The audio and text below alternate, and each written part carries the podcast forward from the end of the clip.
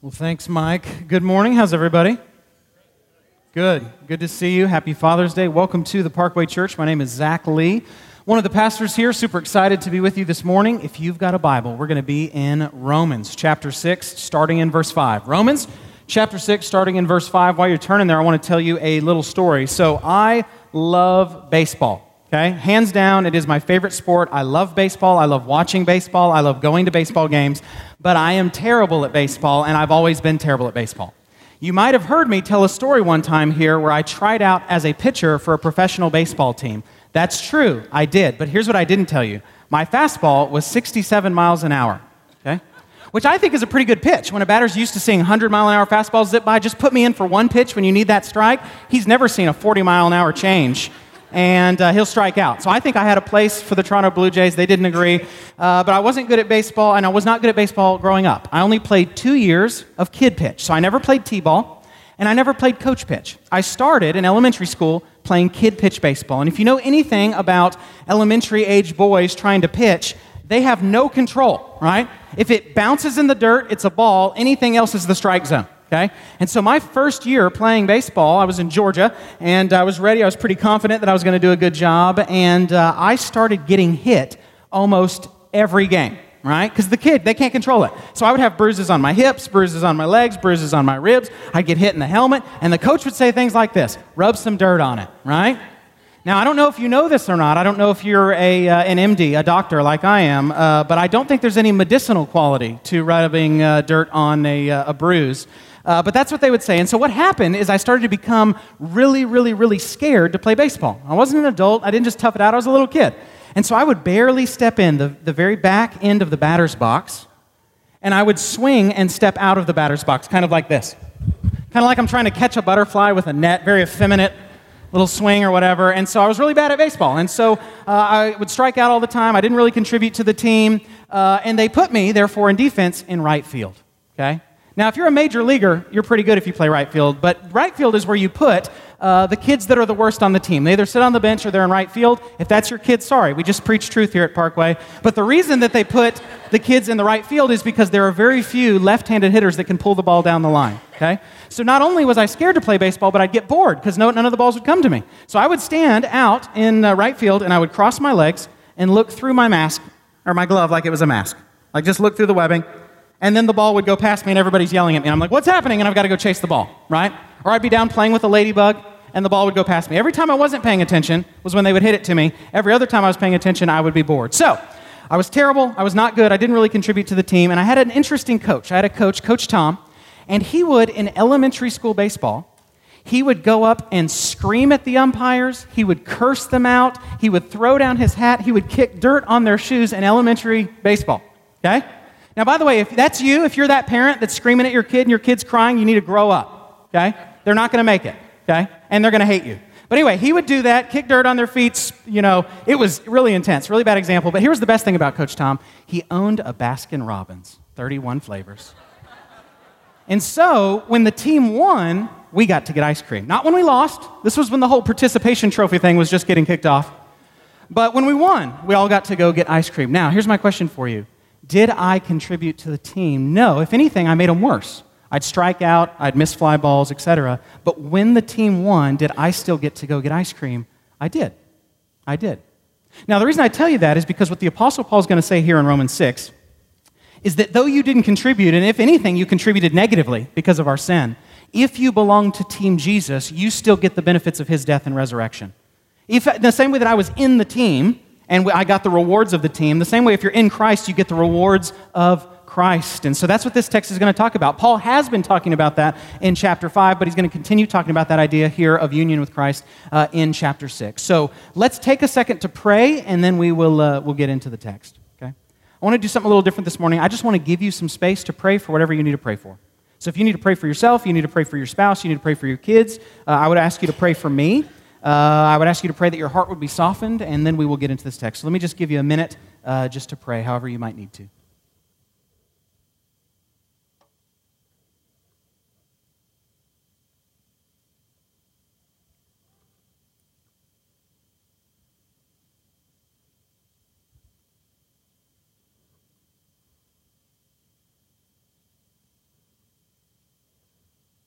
Almighty God, we need your help. And so we just uh, ask you for that as we dive into your word in Christ's name. Amen.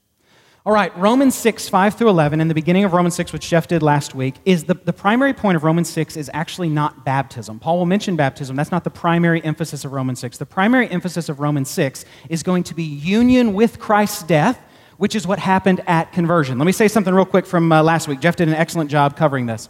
Uh, Jeff last week talked about dying and being united to Christ, and Paul in verses 1 through 4 uses the analogy or the imagery of baptism. Okay? Let me explain baptism real quick. It's not that baptism saves you. All right? Some denominations teach that. If you grew up Catholic, Lutheran, or Church of Christ, they would say that they believe in what's called baptismal regeneration. That it's at baptism when you receive the Spirit, it's at baptism when you're forgiven for your sins and these kind of things. Despite the fact that in the book of Acts, you got a guy called Simon the Magician who's been baptized and he's not a believer. And you have other people in Acts 10, Cornelius' household, who has the Spirit and are already Christians and haven't been baptized yet. Paul says the way you receive the, the Spirit in Galatians 3 is by hearing with faith, and in Ephesians 1 by believing the gospel. So it's not that it's salvific. But it's not on the other end of the spectrum where it's unimportant. Sometimes, coming from maybe a, a more Baptistic uh, viewpoint, we have a tendency to think that baptism is kind of just optional, right? We'll get around to it when we can. Neither of those views are right baptism is not necessary for salvation, but it is necessary for obedience. It is necessary to uh, walk in righteousness and these kind of things. Why then, in Romans 6, like Jeff talked about last week, does Paul link the idea of baptism with salvation if baptism doesn't save you? And it's because in the New Testament, baptism is used as what is called a metonymy. Jeff mentioned this last week. Everybody know what a metonymy is? I guess not. Let's go over it real quick. Think back to English, right? When you were a kid and you were like shooting spitwads in English and you learned literary terms. You learned about a metaphor and you learned about a simile and you learned about a, you know, a hyperbole, exaggeration. A metonymy is where one thing stands in for something else, okay? So if we say the White House said, let me be very clear, the White House said nothing. The White House is a big building. When we say the White House said, that's a metonymy for someone at the White House, like the president. Or if I say, we got to go into work on Saturday because the suits want to up our production, Suits is a metonymy for something like executive leadership. One of the most famous metonymies is this the pen is mightier than the sword. Now, does that mean if you have a physical pen and I have a physical sword that you have the advantage? It does not. I've done a lot of sword work. I'm kidding. I'm not one of those LARPers. Uh, what it means is that words and ideas are more powerful than military might. They're metonymies. The Bible will use this. If your eye causes you to sin, gouge it out. Your eye doesn't cause you to sin. Your eye is an organ in your head that receives light. Your heart causes you to sin, right? The Bible will do this with, uh, it'll say that a woman will be saved through childbearing. Does that mean that in addition to faith in Christ, a woman has to physically have kids to be saved? No, that's a metonymy to say something like a woman will be saved by being a righteous woman, something like that. So baptism doesn't save. It is important. Why is sometimes it linked to the idea of salvation? Because it is used to stand in for that whole conversion process. It is the symbol for faith in Christ, uh, you know, forgiveness, these kind of things. It shows physically what's already true of the person spiritually. So keep that in mind. That's the context from last week. As we get into the specific focus here, which is not on baptism, it's on union with Christ. That's the focus here of these passages. Let's look at verse 5. For if we have been united with him in a death like his, we shall certainly be united with him in a resurrection like his. Okay, this is an if then statement. It's called a conditional. Okay, a conditional is an if then statement. In Greek, this is called a first class conditional, which means let's assume it for argument's sake. So, I've given you a lot of literary terms already, so let me just pause and explain what I mean.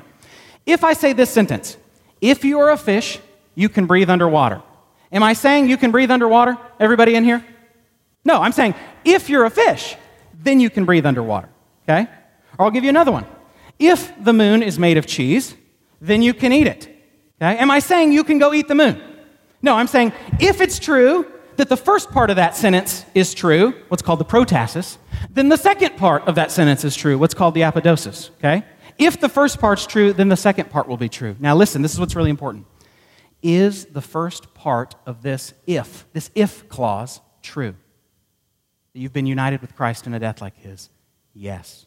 What I'm trying to say, this conditional has no hypothetical. This is not, this says something that may or may not happen. It's saying with certainty, this will happen. If you've been united with Christ's death, which we saw that we have last week, then you will certainly be united with his resurrection, which is why the word certainly occurs right through the middle of the verse. Okay? It is a strong, strong, strong emphasis on your security. Let me say it this way if you are a believer, you will be saved. You can take it to the bank. It's secure. God will raise you up. death does not have the final say over the Christian life, okay? Are you afraid when you go to sleep each night? Like you're just not, not afraid of someone breaking in, but just afraid of sleeping? No, because you're going to wake back up. Listen, the same is true when you die. That's why the Bible will call death falling asleep. The idea is that you will one day wake back up at the resurrection. That's the hope, okay? Now, you will, when you die, go rest with Christ, but eventually you will be raised. Jeff talked about that today in the theological equipping class when we talked about resurrection. The focus here is this, though. The thing that we as humans are most afraid of, death, is not as scary for the Christian. We make horror movies about it. People are afraid of dying in airplanes. They're afraid of getting cancer. They're afraid of serial killers and being murdered. Why? Because death is this great enemy of mankind. But this text is saying we have a hope beyond death, so we don't have to fear it, and it's secure. It's secure. When I was a little kid, uh, I was afraid of the Joker from Batman. Okay? I'd actually seen uh, Jack Nicholson play the, uh, uh, the Joker, and I would have like nightmares and things like that as a little kid, always about the Joker. And then when I got older, I think I've told this story before, when I was in college, my roommates got a life size cardboard cutout of the Joker, the Heath Ledger version. And they would hide it in different places of the apartment to terrify me, right? So I'd get home from work and I'd go to change clothes and I'd open my closet and boom, there's the Joker with his big scary smile and like a knife, right? Or you'd sit down to read a book and you look over your shoulder, ah, and there's the Joker. My favorite one was when I went to go take a shower. I pulled back the shower curtain and there was the Joker like with a loofah on his hand, hanging there, just waiting. And so they would do that to terrify me. Why is the Joker scary? Because he murders people, he kills. You can't spell slaughter without laughter, he says, all right? He's crazy. He does the little want to see a magic trick and then kills the guy with the pencil. He's terrifying, okay? This text, though, is going to say, but if you've been united with Christ, that fear of death is not the same for you. Why? Because there will certainly be a resurrection.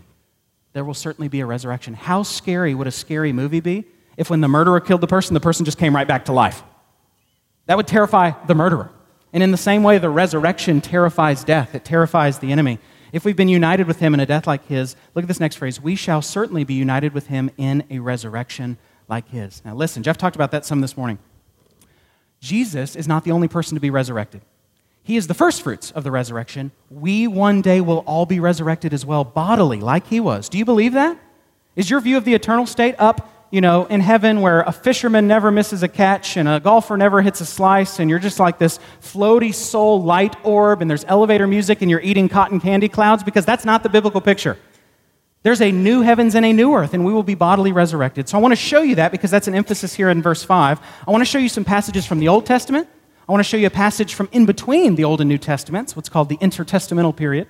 And I want to show you some passages in the New Testament. And here's what I want you to focus on all of us will one day be bodily raised. Isaiah 26, 19. We're going to throw it up on the screen. In contrast to judgment, it says, Your dead shall live, their bodies shall rise. Notice plural and notice bodies. You who dwell in the dust, awake and sing for joy, for your dew is a dew of light, and the earth will give birth to the dead. You see, you thought resurrection was just a New Testament idea. Daniel 12:2 in describing the end says, "And many of those who sleep in the dust of the earth shall awake." Notice there's many. Some to everlasting life and some to shame and everlasting contempt. Everyone will be raised, some unto a resurrection of life, some unto a resurrection of judgment. Okay? Now I want to give you the next one. This one comes out of 2 Maccabees 7, 10 through 14. What is this? Maccabees, first and second Maccabees, and there's also a third and fourth Maccabees, those are not in your Bible, okay? They should not be in their Bible. That is not Scripture. So I want to just say this is not Scripture. This is a writing that comes out in between the times of the Old and the New Testament, what's called the intertestamental period. During this time, there was an evil ruler, a guy named Antiochus IV. He called himself Epiphanes, which means God's, God manifest. So he has a high view of himself. He's kind of like a, intertestamental Kanye West. And, uh, and so what happened is he was over the Jews, and what he would do is he would try to get them to renounce their Judaism. Okay? Uh, he would force them to eat pork. He would not allow them to circumcise their kids. Uh, he would uh, not allow them to keep a Sabbath. And so there's this story in 2 Maccabees of this Jewish woman who has seven sons, and he starts to torture them because they won't renounce their Judaism. Okay, so the first son, he cuts off his hands, cuts out his tongue, scalps him alive, and then sears him to death in a huge cauldron.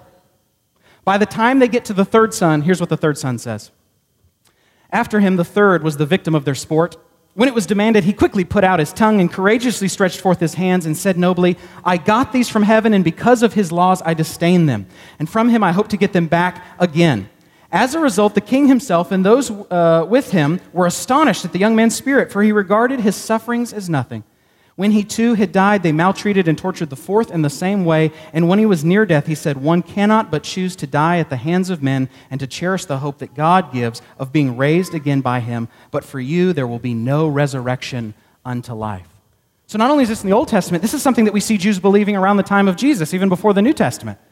This, this king is saying, Renounce your Judaism, be unfaithful. And this guy says, Why don't you just cut off my hands and cut out my tongue like you did to my brother? I'm going to get him back one day anyway.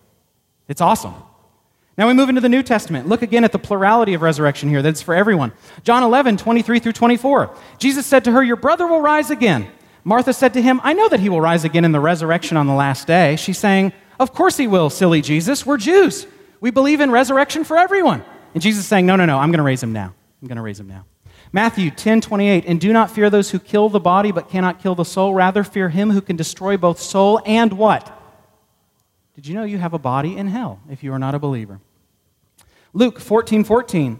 And you will be blessed. When? Because they cannot repay you, for you will be repaid at the resurrection of the just. Okay? 2 Timothy 2:18 talking about false teachers who have swerved from the truth saying that the resurrection has already happened. They can't be saying the resurrection of Christ has already happened. That's true doctrine. These are people that are saying the general resurrection of everybody has already happened and Paul says they are upsetting the faith of some that they're false teachers. Matthew 22:30 for in the resurrection, they neither marry nor are given in marriage, but are like the angels in heaven. That doesn't mean that we become like angels. The way that we're like angels is that in heaven there is no marriage. There is no, you are not married and you are not given in marriage. Marriage is a temporary thing down here, and that's why we say, till death do us part. Death severs the marriage, which is why someone can get remarried if their spouse dies. It's just an earthly sort of temporary thing. Philippians 3:11 in order that I may attain to the resurrection of the dead. Paul wants to be faithful, preach the gospel, live righteously in order that he may attain to the resurrection of the dead. I could give you more, but I feel like I've sufficiently beat that dead horse. Verse 6.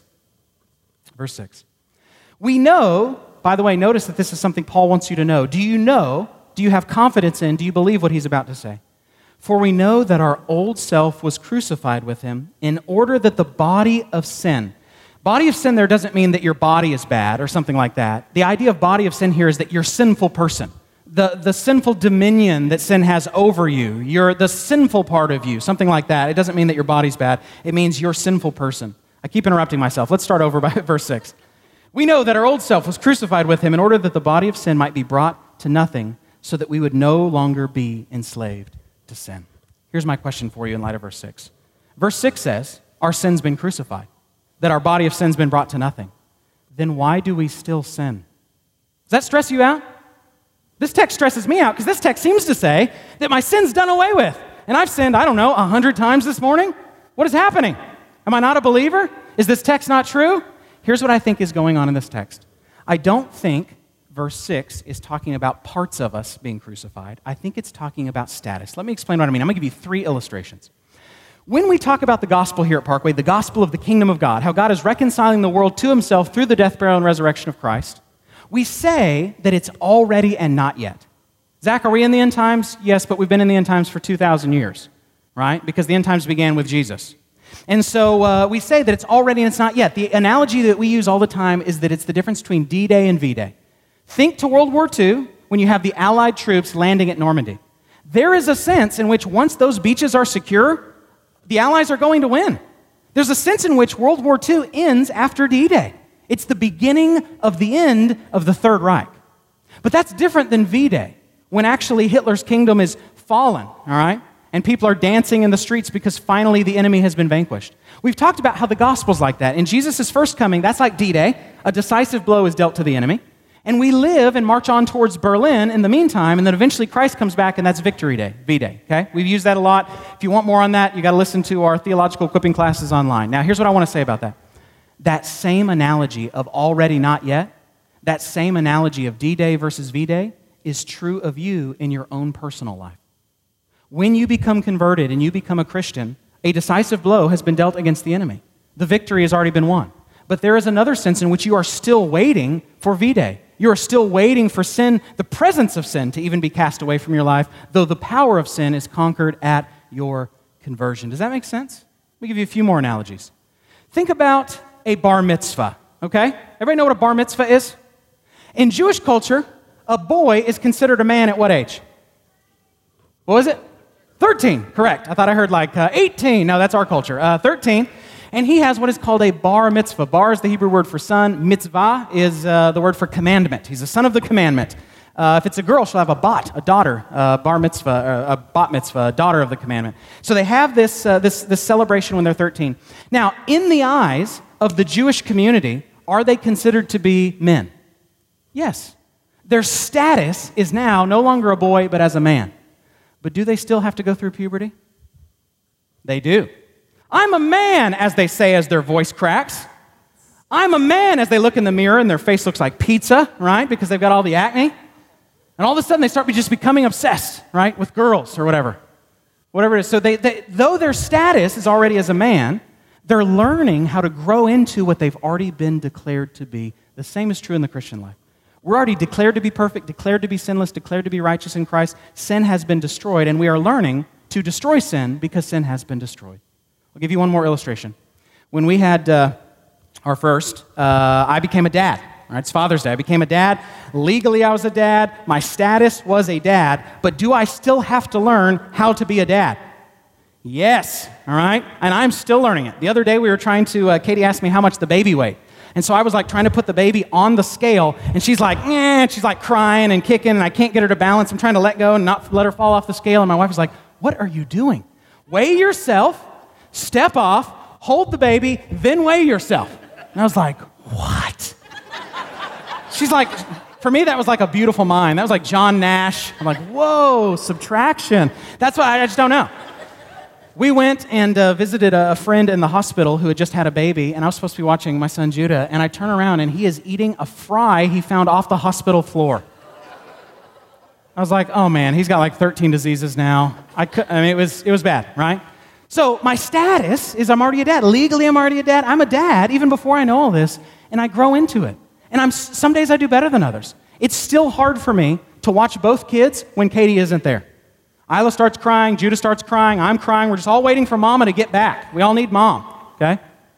Well, you have died to the power of sin, and your Christian life is learning to be what you already are. It's learning to be what you already are in Christ, okay? Now let's look at it again, verse 6.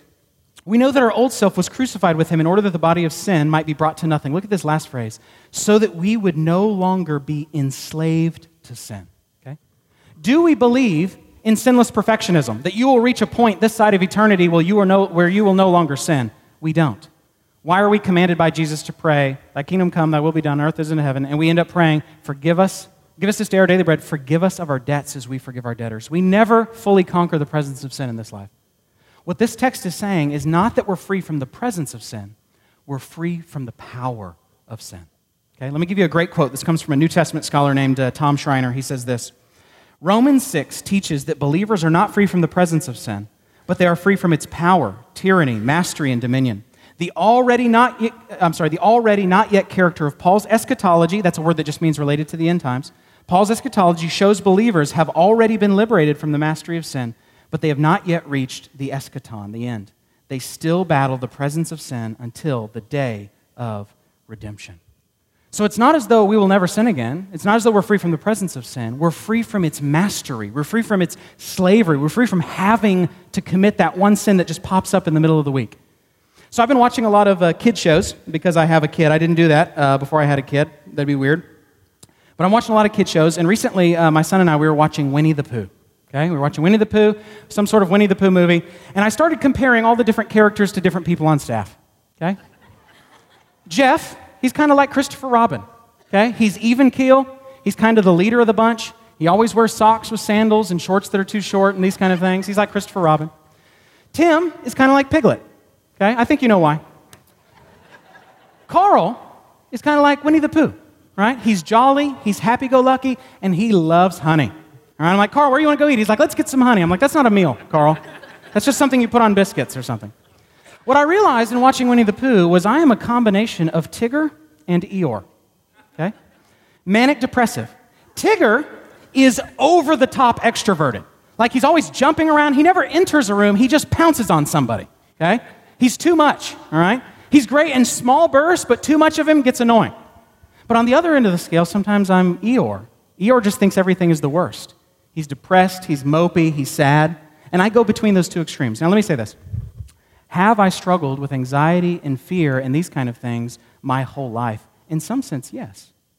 Do I, am I still tempted to be anxious today? Yes, but listen what's changed. The difference is I now have the ability to resist giving in to the anxiety, where when I was lost, I had to commit it. So, the example that we've used before is it's like a phone ringing. Pretend there's a temptation phone. And that phone rings when you're lost, and eventually, when you're lost, you will answer it. Sometimes it rings three times and you answer it, sometimes it rings 20 times, but eventually you answer it. If you have any sense of free will, it's only after you're a Christian. When you're lost, you get to choose what sin enslaves you, but you don't have the ability to choose not to be enslaved by sin. So you can choose, I want sin to be my master, I want lust to be my master, I want pride to be my master, but you don't have the ability not to sin. When you become a believer, the phone will still ring.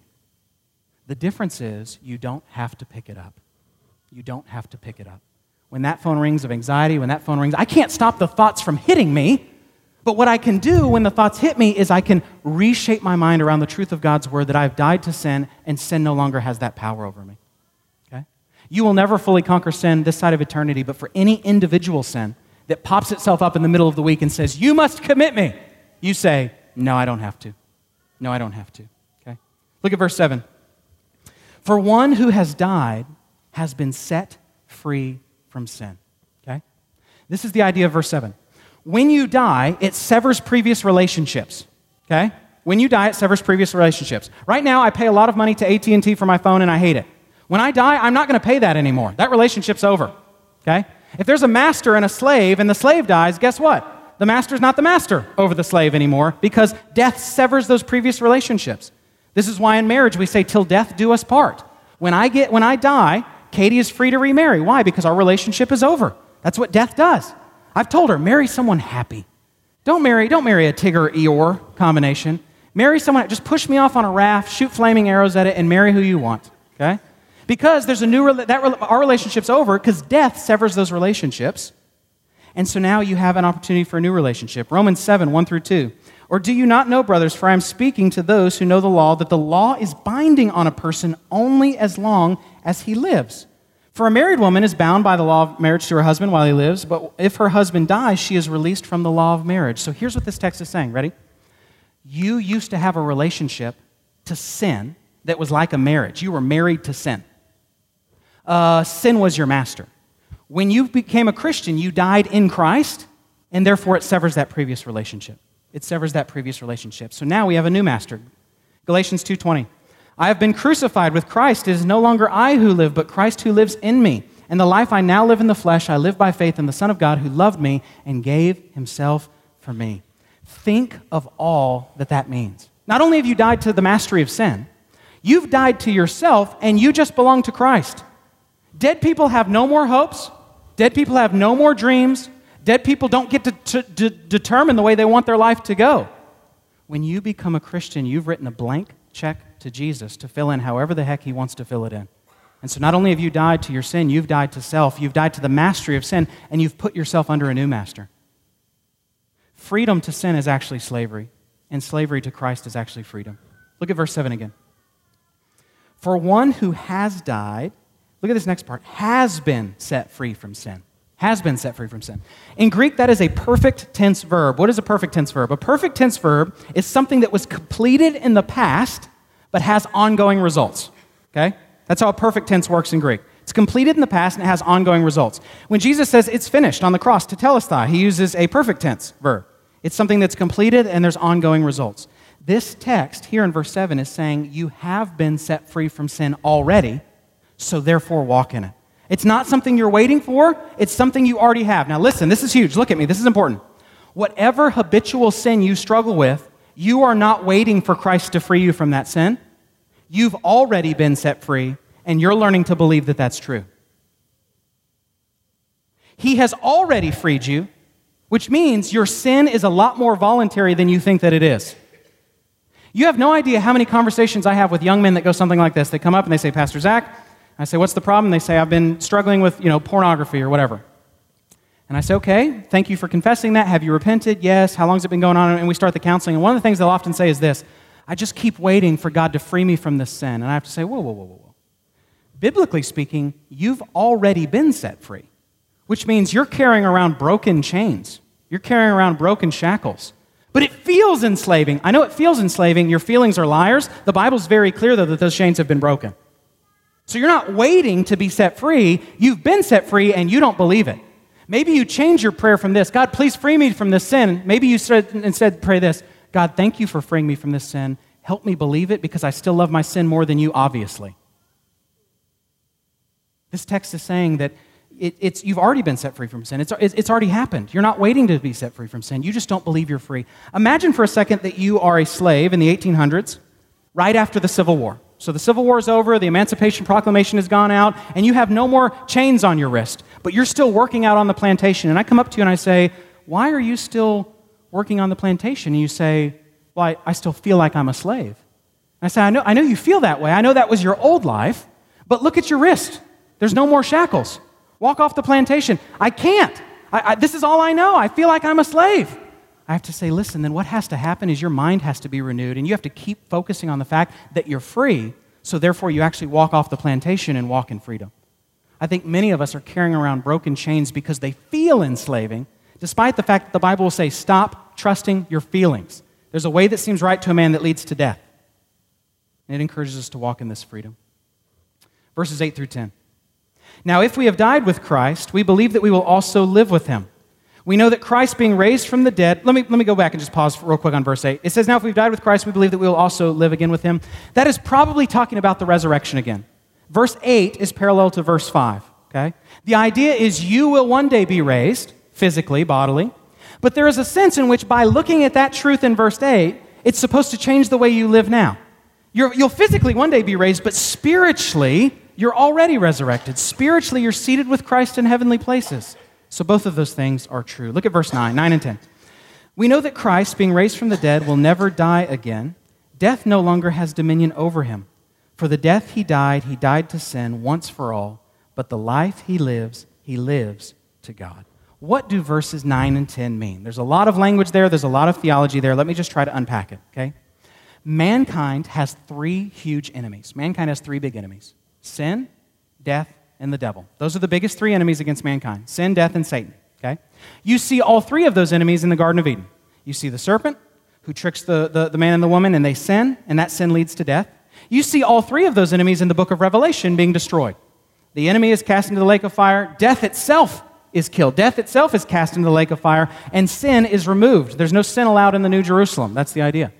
So, those are the three big enemies of mankind. And those are the three big enemies who will one day ultimately be defeated.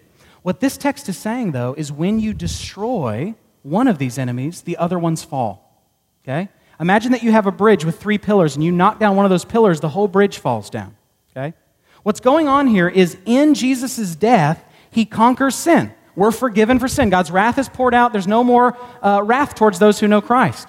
And when there's no more sin, it conquers sin's ugly twin sister death which is why the resurrection happens right after sin has been paid for. Sin is paid for, death no longer has mastery, and so Jesus is raised, conquering death.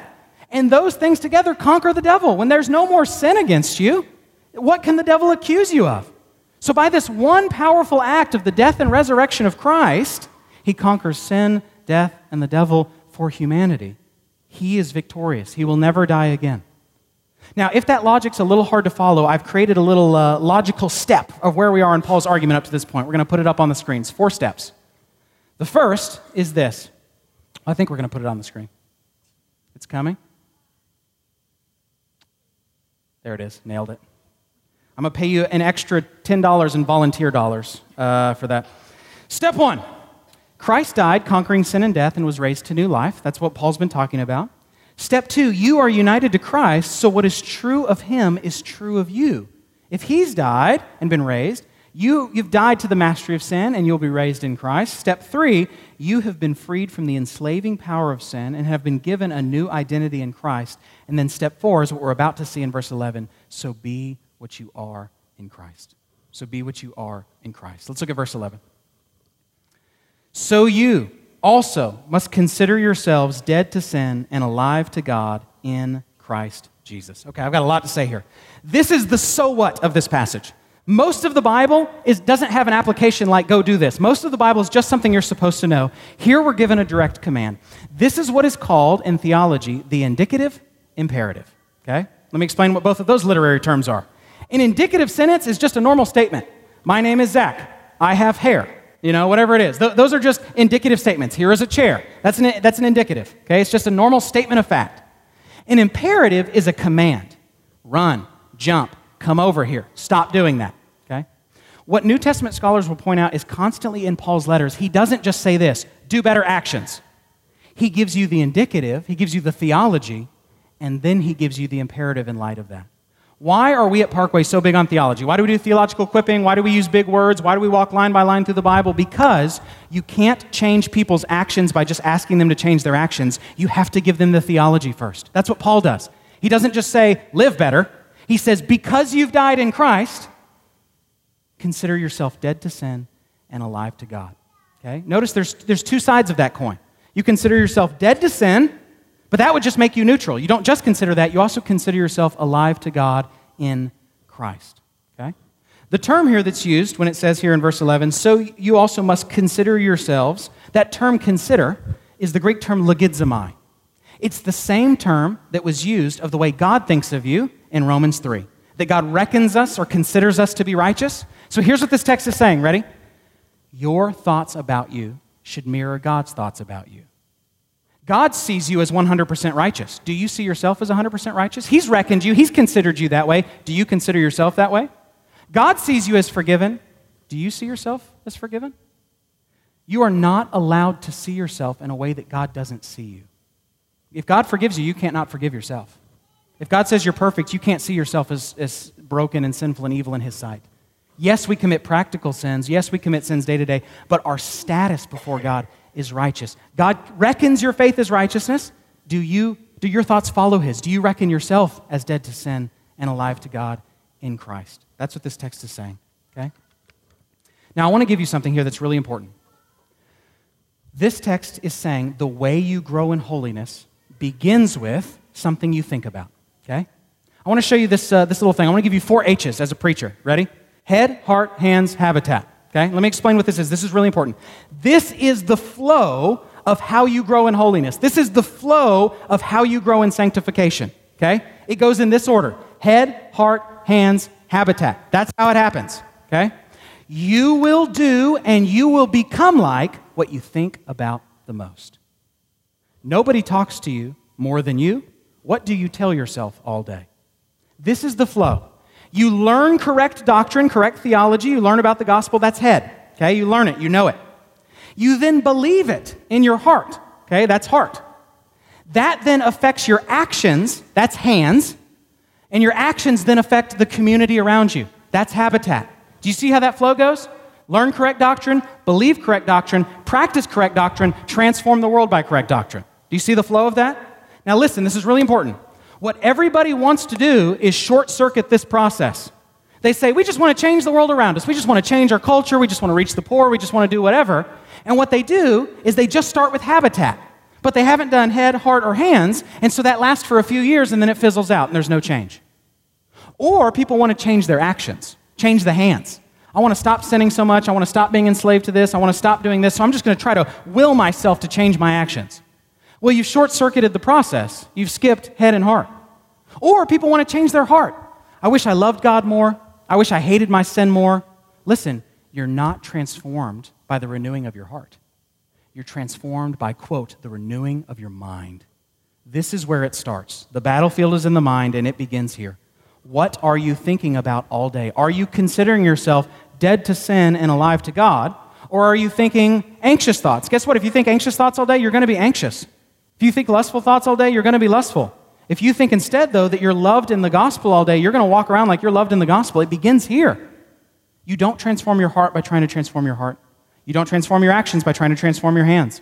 You don't transform the community by trying to transform your habitat.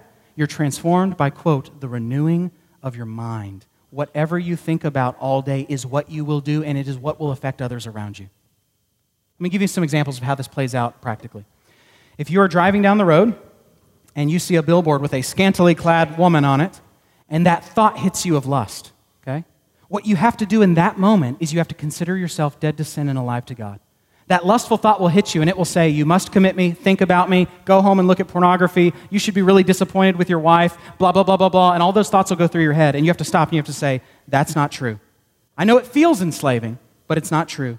I've died to that sin. There's more joy found in Christ than illicit sex. Or when I'm walking throughout the day and I have an anxious thought hit me, I have a thought that says, Zach, think about hell. You're going to go to hell. You're not a Christian. You, no one even likes you. Why are you even doing ministry? You're such a hypocrite. When that thought hits me, I can't stop the f- thought from hitting me. I can't stop the phone from ringing. I can only not pick up the phone. I have to stop and I have to say, no, that's not true. I've died to sin and I'm alive to God in Christ. Those thoughts are not true. And I have to renew my mind with the gospel. Preach the gospel to yourself. Or maybe you're going throughout the day, maybe you're a lady and you get hit by some sort of uh, thought of insecurity, body image issues. I wish I looked like her. I wonder about this. I hate the way that I, why do, whatever that is, you have to stop and you have to take that thought captive and you have to say, no, no, no, no, no, no. I've died to sin. The Bible says my value is not found in what Hollywood would say my value is in. My value is found in Christ. That's where my value is found. Or you get hit with a thought of divisiveness. You get hit with a thought of unforgiveness. You think of somebody you don't like or whatever, and you start thinking, I don't like that person. I don't like that church. Why did they say this? Maybe they don't like me. You start assuming the worst of people. You have to stop and say, No, no, no, no. Divisiveness is a sin. I've died to sin, and I'm alive to God in Christ. That is how the battle is won. That's how the battle is won. Do you have, you have five more minutes? Five more minutes to get into something? For some reason, we think that we will just wake up one day and won't struggle with any of the things we struggle with. So if you've struggled with lust your whole life, you keep praying for God to, to take it away, then you wake up and you just assume one day He's going to take it away. Or you struggle with anxiety and you just assume you're going to wake up and God's going to take it away. That's not the way He said He's going to take it away. The way He said He's going to take it away is by you considering those lies as lies and renewing your mind. Would you expect to just wake up one day and be able to hit a major league curveball? No, you'd have to practice it. Would you just be able to wake up one day and be able, if you've never played golf, to be a scratch golfer? No, you'd have to practice it. Why is virtue any different? You see, the way that you're going to get out of whatever habitual sin you're struggling with is not just by magically waking up one day. Yes, I think God can do that. There are people I know where they've struggled with something and the struggle's just taken away. For the vast majority, though, what God does instead is has them practice renewing their mind. That is the freedom. First time you play a flute, you're terrible at it. First time you play baseball or a hundredth time you play baseball, you're terrible at it, okay? But the more you practice it, the better you get. Well, Zach, I'm not good at not being anxious. I know you've been practicing unrighteousness for 30 years. You have to now start practicing renewing your mind. And maybe you're not good at it. You're not good at it the first time you play an instrument, but you practice, practice, pra- practice putting sin to death, practice renewing your mind, practice thinking gospel thoughts and pushing out those other evil thoughts. That is how the victory is won. Most of the time, it's not magically taken away. It's you putting it to death because God's trying to teach you about something. He's trying to teach you about renewing your mind. Okay? Remember, the enemy can't condemn you. You've already been justified. All the enemy can do is scream his lies louder. The Bible whispers 2 plus 2 is 4. And the enemy screams 2 plus 2 is 5. And there's a tendency, because the voice is louder from the enemy, to assume that it's more true, but it's not. But it's not.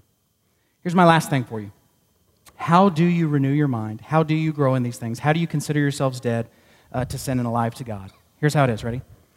The way you grow in holiness is by knowing that God loves you even if you don't grow in holiness. The way you grow in sanctification, righteous living, is by going back to the truth of your justification. If I try really hard just not to sin, I'll commit sins all day. You know why? Because my thoughts are on not Jesus. My thoughts are on making not sinning my Savior. Instead, your thoughts have to be I'm loved, I'm accepted, I'm forgiven, I've gone from being as red as scarlet to as white as snow, it's done, there's no condemnation for me. And the more you think that, the more you find yourself sinning less. The more I think about Christ and His love, the less I naturally sin. The more I, in my own strength, I try to just not sin, the more I sin. Okay? The way we grow in holiness is to realize that God loves you even if you don't grow in holiness. Now, with that in mind, I want the uh, guys who are helping serve communion to go ahead and come on up while I pray for us about this text. Father, I thank you for your goodness. Thank you for sending Christ. I thank you that we, uh, those of us that know Christ, are in him. That when we put our faith in Christ and we repented, we uh, uh, were united with Christ's death. We don't have to fear judgment. We've already been judged. We don't have to fear death. We've already died. That there will one day be a resurrection and we will see bodily what's already true of us spiritually. And so we just ask for help believing that in the meantime. We ask that you would protect us from the enemy, that you would protect us from his lies. We thank you for your word. We thank you for your truth. We thank you for the gospel. It's in Christ's name that we pray. Amen.